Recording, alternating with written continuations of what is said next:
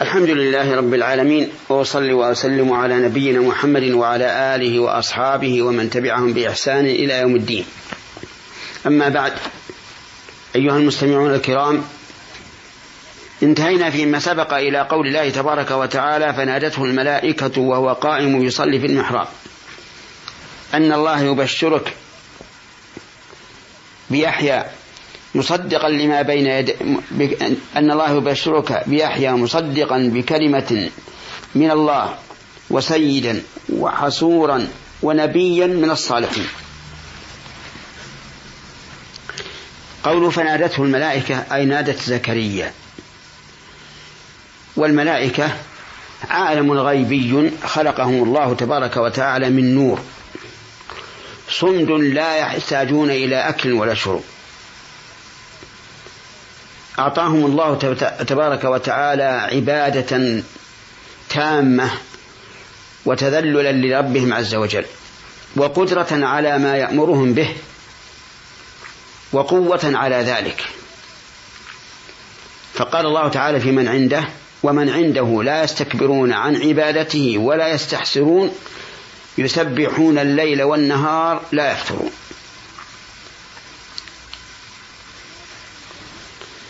نادت زكريا وهو قائم يصلي في المحراب. الجملة حال من الضمير في نادته أي ضمير الهاء. يعني والحال أنه قائم يصلي في المحراب. وقائم يصلي يحتمل أن المعنى أنه يصلي وصادف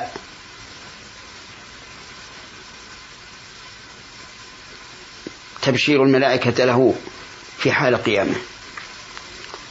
أو ويحتمل أن المعنى وهو قائم يصلي أن الله أنه عليه السلام ثابت على الصلاة سواء كان راكعا أو ساجدا أو مسلما من الصلاة وينتظر صلاة أخرى. والمحراب مكان الصلاة. النداء أن الله يبشرك بيحيى. يبشرك. والتبشير هو الإخبار بما يسر من أمور الدين والدنيا.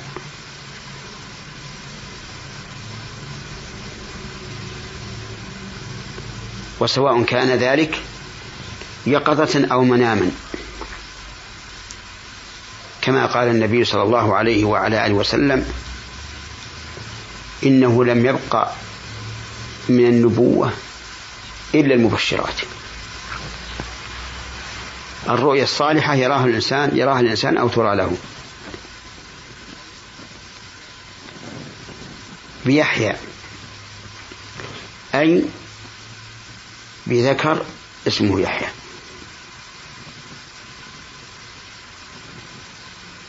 فسمي من عند الله عز وجل. وهذا الاسم اسم تفاؤل. أن يحيى. هذا الابن المبشر المبشر به.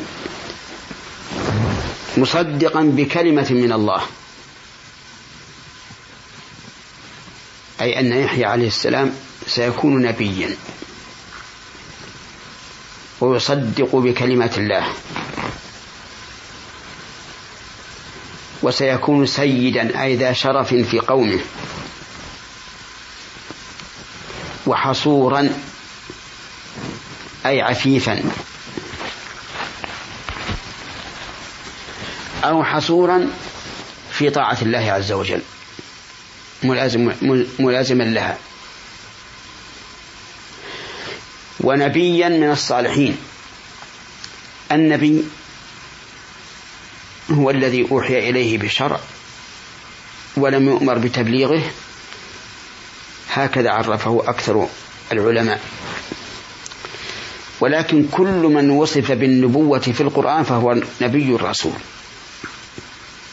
كما قال عز وجل إنا أوحينا إليك كما أوحينا إلى إلى نوح والنبيين من بعده.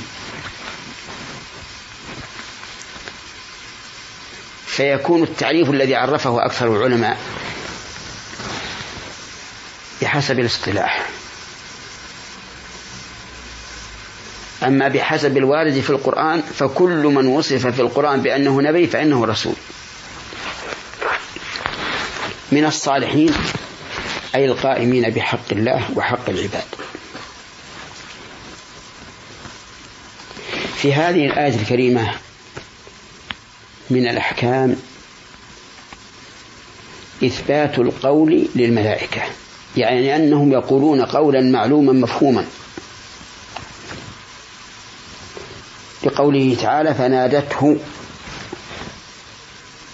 الملائكة وبين ما نادت به.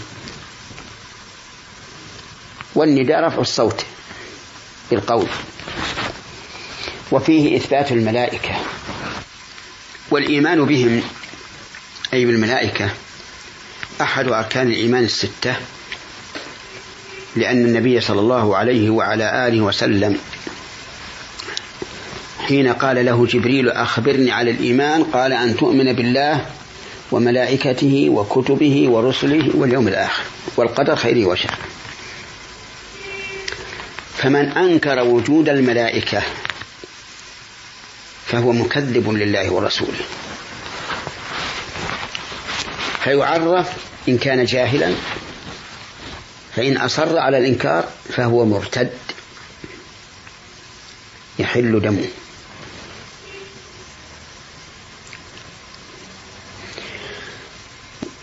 ومن فوائد الآية وأحكامها أنه يجوز أن يخاطب المصلي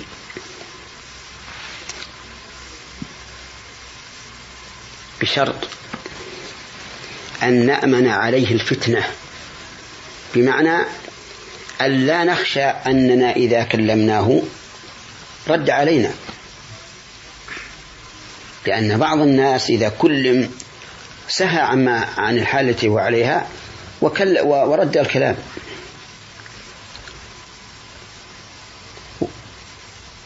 وأيضا لو كان هذا الكلام يشغل باله. فإذا كلمناه به انشغل به عن صلاته فلا نكلمه حتى ينتهي من صلاته إلا عند الضرورة.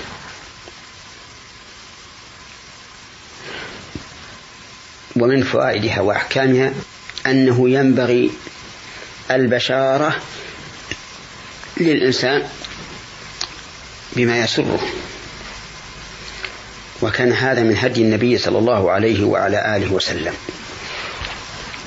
فإذا حصل لأخيك ما يسره فمن السنة أن تبشره. تقول يا فلان أبشر.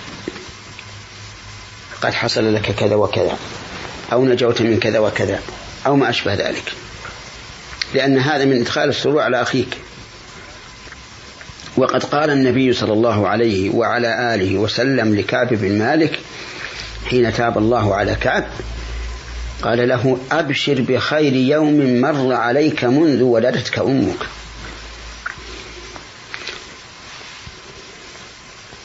وقال الله تعالى في قصة إبراهيم فبشرناه بغلام حليم. ومن فوائد الآية وحكمها الثناء على المصلين. لقوله تعالى وهو قائم يصلي في المحراب. ولا شك أن المصلين من أهل من أهل الثناء. فإن الصلاة فإن الصلاة خير موضوع. والمحافظ على الصلاة دليل على أنه محافظ على دينه. ومن ضيع صلاته فهو لما سواها أضيع. ولهذا كان أول ما يحاسب عليه العبد يوم القيامة صلاته. ومن فوائد الآية وحكمها جواز اتخاذ الإنسان مصلى له في البيت.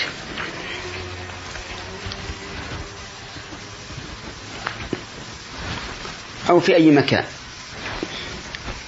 لقوله وهو قائم يصلي في المحراب. وطلب عكفان بن مالك من النبي صلى الله عليه وعلى آله وسلم أن يزوره في بيته ليصلي في مكان يتخذه عتبان مصلى.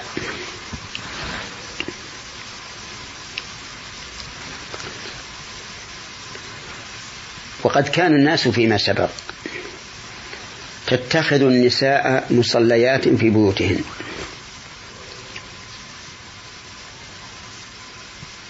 كلما أرادت المرأة أن تصلي جاءت إليه وصلت.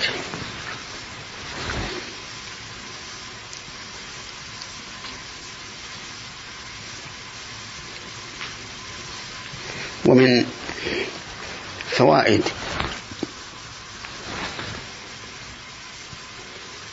هذه الآية وحكمها أن الرسول إذا أرسل بالشيء فإنه يحافظ على الصيغة التي أرسل بها. لا يتجاوز ما قيل له ولا يوصي غيره بها. بل هو يباشر ما وصي به وينقله كما كان. لقول الملائكة إن الله يبشرك. ولم تقل الملائكة أبشر بكذا مع أن الملائكة تعلم أن ما ذكر الله عز وجل حق. ومن فوائد هذه الآية الكريمة منقبة يحيى بن زكريا. حيث تولى الله عز وجل تسميته.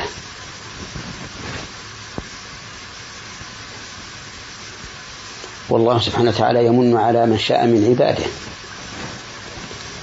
فقد زوج الله تبارك وتعالى زينب بنت جحش رضي الله عنها رسول الله صلى الله عليه وسلم من فوق سبع سماوات.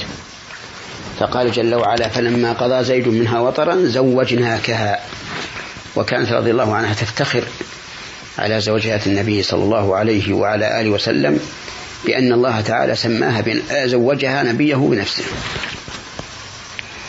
ويأتي إن شاء الله بقية الكلام على الآية في حلقة قادمة. فإلى حلقة قادمة إن شاء الله تعالى. والسلام عليكم ورحمة الله وبركاته.